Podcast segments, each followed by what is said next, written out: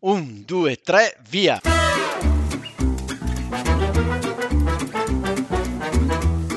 Benvenuti all'italiano vero. Ma Massimo, Eh, non è l'italiano vero, Ma allora che cos'è?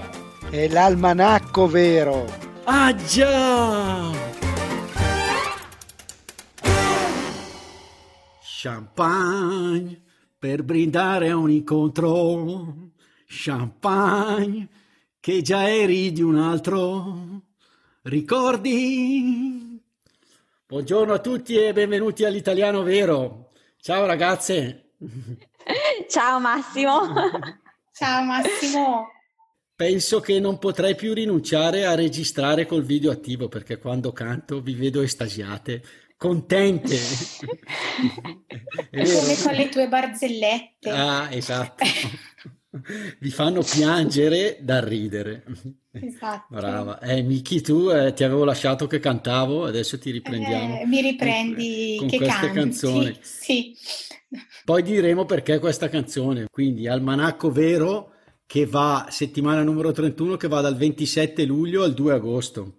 Tempo di ferie. Miki, sarà in ferie? Esattamente, sarò in Val di Fiemme in Trentino. Ah, bene.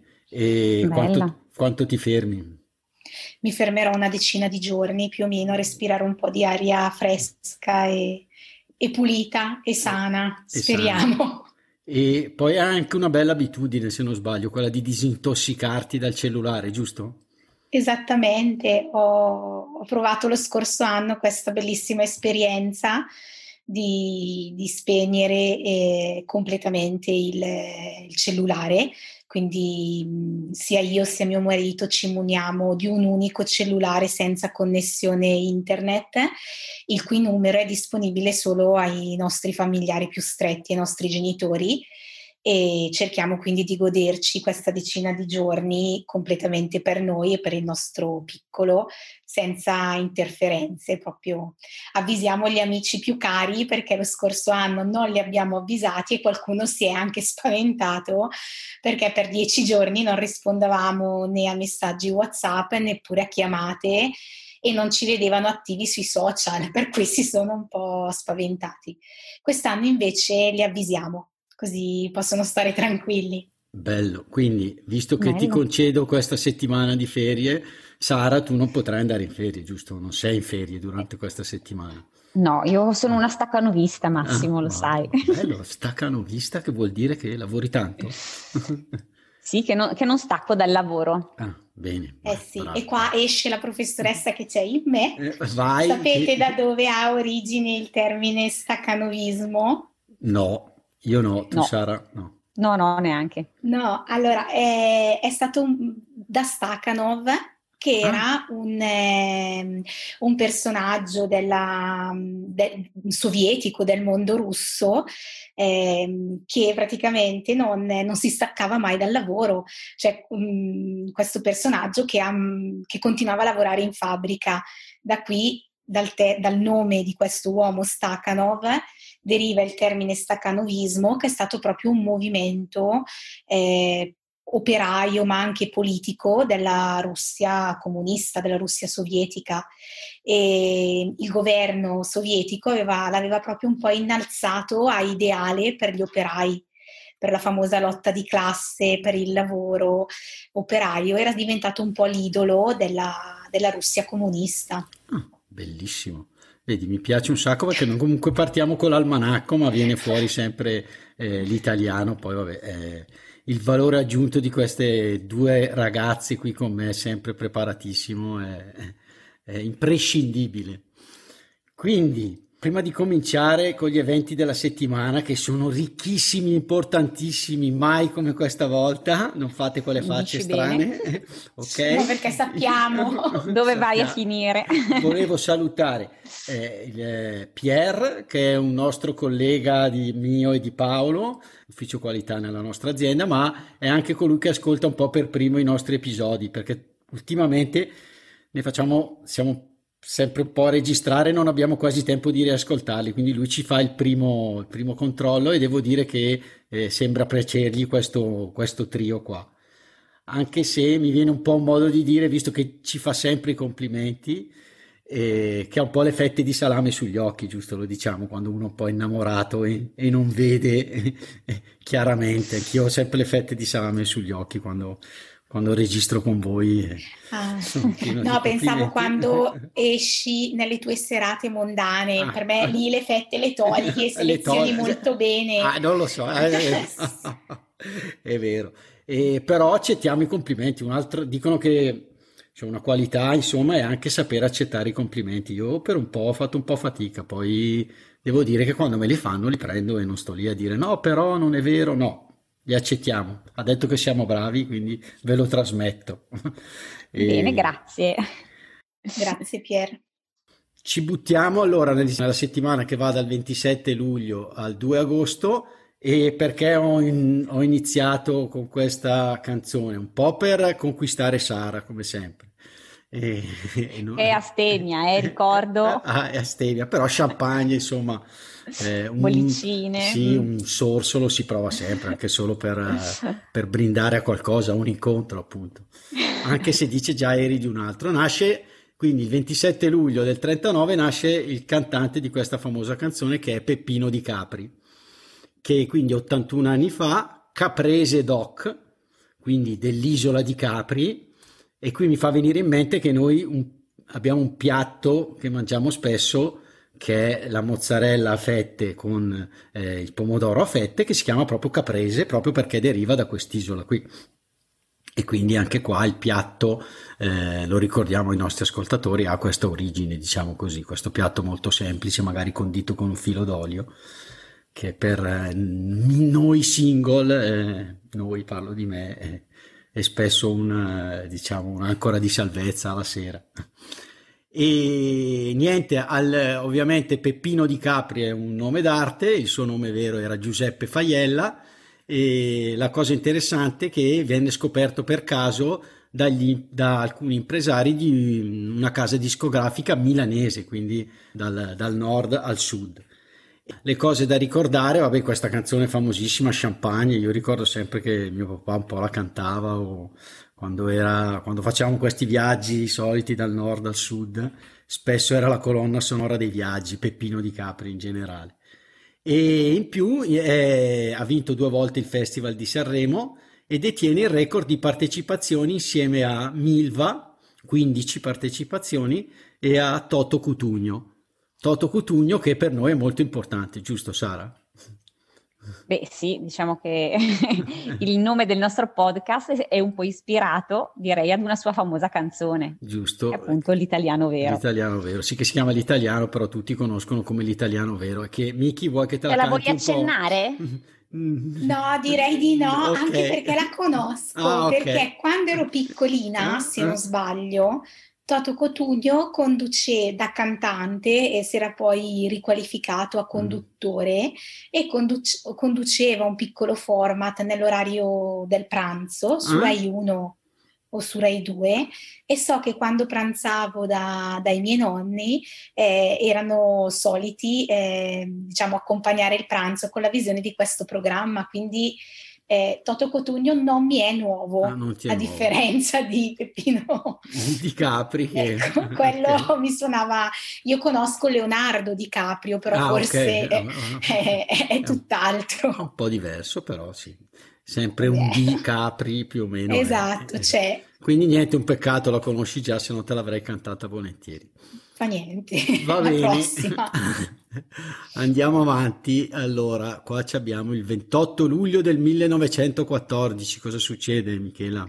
È data importantissima il 28 luglio del 1914 perché dopo un mese esatto dall'attentato eh, a Sarajevo dell'arcidu- del, dell'arciduca d'Austria, ma anche possibile erede al trono dell'impero austriaco, scoppia la prima guerra mondiale ricordata anche come Grande Guerra.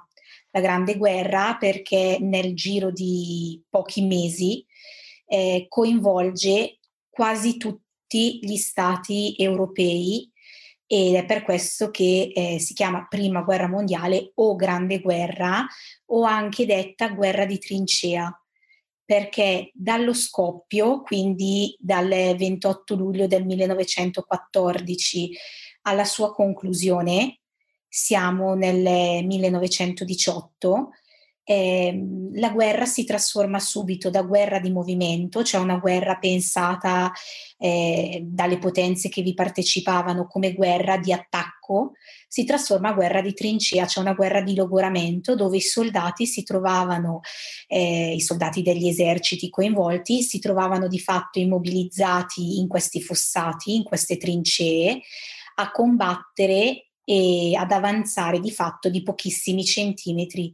Quindi furono eh, veramente anni logoranti per la storia europea. Il 28 luglio scoppia appunto la Grande Guerra, scoppia la Prima Guerra Mondiale e inizialmente gli eserciti coinvolti erano gli eserciti degli imperi centrali eh, e gli eserciti delle potenze alleate, eh, quindi della Francia e soprattutto del Regno Unito.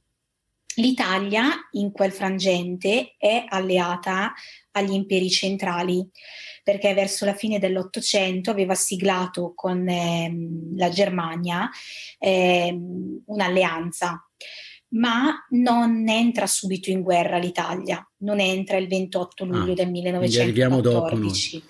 Sì, esatto, eh, l'Italia non è pronta per affrontare una guerra che da subito si profila come appunto grande guerra. Non è pronta, non ha la disponibilità economica, ma nemmeno la disponibilità militare eh, ricordo ai nostri ascoltatori che l'Italia si era di fatto da poco unita territorialmente perché eh, di fatto l'unità d'Italia è del 1861, quindi l'Italia come Stato eh, unito era relativamente giovane. Ehm, e quindi l'Italia non entra subito in guerra. Si apre all'interno del popolo italiano e dell'ambiente politico italiano un, un acceso dibattito tra gli interventisti, cioè coloro che erano a favore dell'ingresso dell'Italia in guerra, e i neutralisti, cioè coloro che invece sostenevano la necessità proprio per la sopravvivenza di rimanere neutrali. L'Italia tuttavia aveva siglato questa alleanza con la Germania e con l'Austria, che erano appunto chiamati imperi centrali perché sono gli unici imperi europei, cioè sono gli unici stati che all'inizio del Novecento hanno ancora una forma imperiale.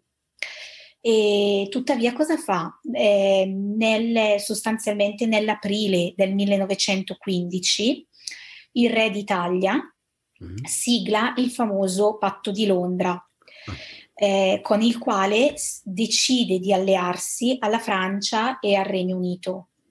Dopo questa alleanza l'Italia entra in guerra. Siamo eh, nel maggio del 1915. Ci entra combattendo quindi a fianco di Francia e eh, Regno Unito e dell'impero russo. Eh, l'impero russo, fra l'altro, uscirà proprio quasi subito nel 17, perché nel 17 in Russia c'è la famosa rivoluzione sovietica quindi poi resta unita alla Francia e alla Gran Bretagna, ma ahimè eh, l'esercito italiano non era pronto a combattere una guerra di questo tipo. E infatti i primi due anni sono un disastro assoluto per l'esercito italiano che si vede ad arruolare anche ragazzi di 14, 13, 14 anni, contadini, eh, quindi un esercito un po' eh, raffazzonato, cioè senza una preparazione militare. Eh, e questo porta ad una strage che è la famosa disfatta di Caporetto, ah, ecco. che è anche un modo di dire. È fantastico. Oggi anche noi in italiano diciamo spesso è, una, è stato un caporetto, è stata una disfatta di Caporetto, sì. perché di fatto nel novembre del 1917 l'esercito italiano subisce la sconfitta più disastrosa. Mm della storia della prima guerra mondiale. Da qui si dice proprio hai fatto un, hai fatto un caporetto, hai subito sì. una disfatta quando eh, è andata Bellissimo. proprio male. Quindi cioè... è, è, un episodio Massimo... della prima guerra mondiale. Mi si esatto. illuminano gli occhi con i modi di dire l'italiano vero. Io non so se ti ricordi Massimo, ma il nostro professore di regioneria, quando consegnava le verifiche, ah. diceva proprio ah, avete fatto una caporetto. Ah, ecco, perché andavano Ovviamente, sempre malissimo. Sì, ovviamente lui generalizzava, la mia era da 10. Era super, Sì, certo. però è proprio, viene utilizzato come sinonimo Ah. di una sconfitta disastrosa, cioè una Mm. sconfitta senza uguali. Infatti con questa sconfitta l'esercito italiano che aveva guadagnato qualche chilometro lo perde Mm. e a seguito di questa sconfitta il re italiano si pone due domande, si dà Mm. anche quattro risposte, cambia il Mm. generale dell'esercito e a seguito di questo cambiamento l'Italia inizia ad av- mh, a risollevare un po' l'animo. Risolleva l'animo a tal punto che poi con la vittoria di Vittorio Veneto, quindi siamo proprio sulla parte orientale dell'Italia, l'Italia eh, sconfigge gli austriaci ed esce di fatto non proprio vincitrice, ma comunque semi-vincitrice a fianco di Francia e Regno Unito. E, ecco, si conclude così la prima guerra mondiale per l'Italia. Siamo nel, nel 1918 con la conclusione di questa prima guerra mondiale. Dopodiché ci sarà una conferenza, la conferenza di pace, dove appunto Francia e Regno Unito, devo dire la verità, non sono stati molto di parola con noi italiani perché tutti i territori che ci avevano promesso in cambio dell'alleanza di fatto non sono stati consegnati tutti. Però mh, probabilmente se l'Italia non si fosse unita a Francia e Regno Unito, probabilmente eh, la sconfitta sarebbe stata notevole e peggiore. Ah, Ok, bene, benissimo, Miki, veramente sono estasiato dal, dal modo in cui ti esprimi anche. Ah. No, mi veniva da dire mi illumino d'immenso, Eh, che è di Ungaretti, Sì. che è un poeta italiano. Che abbiamo ricordato combatte- Abbiamo parlato. Esatto, che combatte proprio in quelle famose trincee Ah, di cui ok. vi parlavo prima.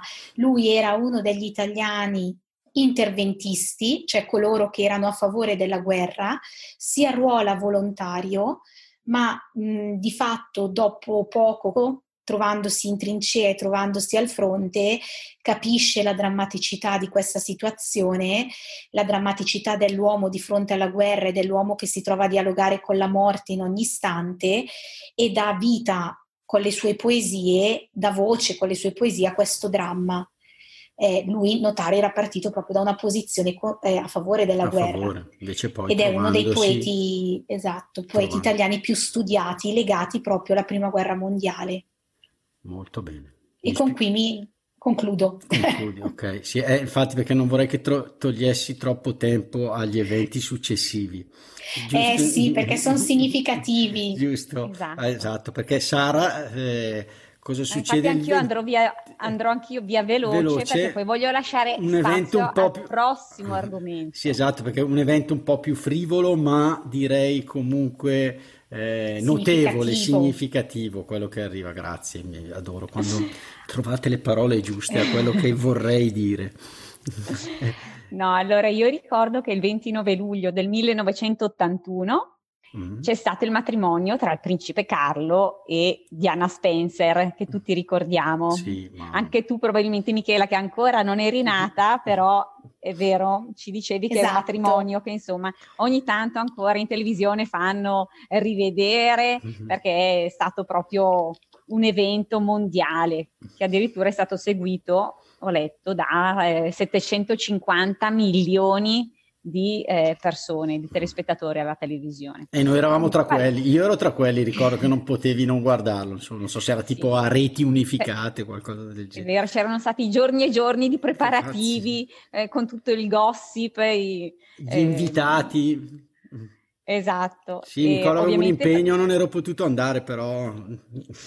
ecco, addirittura in Regno Unito ehm, venne istituita una giornata di festa nazionale per celebrare questo grande evento. C'erano le personalità più importanti, reali di tutto il mondo, ospiti, eh, insomma un grande evento. E ricordiamo tutti l'abito che indossava Diana, che era un abito in taffetà e seta avorio con, un, con una coda, uno strascico lungo 7 metri. Quindi questa immagine ancora ce l'ho negli occhi.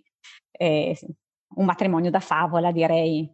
Peccato che poi, come sappiamo, in realtà non è stato un matrimonio felice, eh, anzi poi eh, purtroppo è finito con un divorzio. eh, però diciamo che il giorno del matrimonio in realtà era stato proprio ehm, così un'immagine di felicità mm. estrema, sì. totale per tutti. Sì, come ho visto che hai sottolineato una parola per definire questo matrimonio, forse l'hai già detto, un matrimonio da favola. Sì. Mm, sì. Giusto, proprio un matrimonio da favola. Esatto. Perché il matrimonio del secolo. Del secolo. Mm-hmm. E sì, poi... Ma sì, ma anche perché magari voi vi, cioè magari ricordate meglio sicuramente di me, però l'idea su cui aveva navigato, eh, che aveva diciamo, cavalcato anche un po' l'onda dei, dei, mezzi di comunicazione, era un po' l'idea di questa borghese, appunto Lady Diana, ah, vero, che era certo. riuscita a sposare il principe perché appunto un po' le origini di, di Lady Di non erano nella nobiltà aveva il sangue blu come... anche se poi non era proprio, eh, non era proprio così, perché in realtà delle, delle par- cioè, un legame con eh, le famiglie reali c'era, c'era ancora, però comunque da quel matrimonio in poi, eh, anche con quello dei figli, mi sembra abbastanza eh, che si sia ripetuta l'usanza. La stampa britannica ha voluto eh, quasi sottolineare l'idea di queste principesse che eh, che non sono proprio aristocratiche e nobili, ma che sono persone normali. Sì, in realtà, vabbè. Sì, mm, sì, Diana, se non sbaglio, era figlia di un visconte. Esatto, quindi... esatto. Quindi non era, però la stampa aveva ricalcato questa idea proprio per dire un po' il, il sogno di tutti. Sì, un po' cenerentola. È vero, esatto. Proprio sì. per identificarsi in, eh, probabilmente anche in lei. Bene, quindi adesso passiamo all'ultimo argomento, giusto? Sì. Che più importante. Pro, più importante, che probabilmente avrebbe meritato un episodio a sé, no? un primo posto almeno. Eh, devo fare delle foto a Michela quando, quando dico no. queste verità. Eh, e quindi il primo agosto del 1982. Ma 82? 82. Ah, 92? Eh, neanche. No, neanche. 72, il primo okay. agosto del 1972 okay. nasce il sottoscritto Massimo Cubelli. Auguri Massimo, buon compleanno. All'anagrafe Massimo Cubelli, proprio così, non ho nomi dati, se non Cubo il soprannome. E beh, dai, l'avevo forse già raccontato nel, nella mia presentazione. Nasce in Irpinia, in quel di Montella, che è il paese di origine di mia mamma. E abitavamo già al nord, mia mamma non si trovò bene con, eh, in ospedale con, eh, quando ebbe mia sorella, allora decise di farmi nascere al sud. E allora si nasceva ancora in casa. Quindi nacqui in questa casa nel centro del paese, sopra il caseificio di famiglia e vabbè, il bello è insomma che adesso ancora quando salta sempre fuori insomma la mia nascita con gli zii, insomma, che urlavano da un balcone all'altro, proprio come ci si può immaginare, è nato, è nato. Penso che allora non si sapesse se era un bello maschio, un bello maschio. Ah, che alla fine ero 3,9 kg, insomma, ero bello. Ah, la faccia! bello. E, e niente, quindi adesso abitano i miei cugini in questa casa, infatti io dico sempre dov'è la lapide di dove sono nato, che poi la lapide va sarebbe No, dovrebbero, come all'università, eh, esatto, eh. dovrebbero intitolarti la stanza, la stanza l'aula, esatto. come in università. Sì, ecco, che poi dovresti... è il loro salotto, in realtà, infatti l'altra volta mi ero addormentato su questo divano e mia cugina mi fa, eh ma proprio, cioè, fai proprio come se fossi a casa tua, perché in effetti io, vabbè. E io faccio, ascolta, io sono nato qui, in questa, in, esatto, praticamente, quindi non rompere le scale. Eh. E a Sara piace ricordare eh, una cosa che forse anche questo mi ripeto, vabbè, eh, che mia madre a un certo punto, dopo qualche anno, mi presentò l'ostetrica, no? E mi disse: Questa è la, quella che ti ha fatto nascere. Io gli dissi: Sara dice che lo disse in bergamasco, però dice: eh, Pota, grazie. Cosa dici? Digli qualcosa, disse mia mamma. Io dissi: Eh, grazie, cosa potevo mai dirle? E invece tutto il mondo la ringrazia adesso, scherzo. Vedo che siete d'accordo. Quindi va bene, abbiamo esaurito gli argomenti, abbiamo finito in bellezza. La ciliegina sulla torta, diciamo più, chi più ne ha più ne metta. Sono, esatto. sono molto modesto e mi sono molto divertito a registrare, devo dire. Anche noi. E poi non so se hai notato, però con due donne insieme a te non hai parlato di calcio. Ah, è vero, è vero, è verissimo. Però ecco, no, un'ultima cosa, Sara, devi sapere, Michela, mi aveva, aveva sì. pensato di farmi un bel regalo, puoi dirlo Sara, perché è il pensiero che conta e a me sarebbe piaciuto un Vabbè, sacco. Se conta solo il pensiero, va bene. No, avevo quasi convinto mio figlio a mettere in sottofondo col pianoforte la canzone Tanti auguri per fare la canzoncina Cubo io e te Michela. Ah, okay. Ma ho un figlio timido e mi ha detto ma no, ma in diretta no, almeno se sei in diretta no.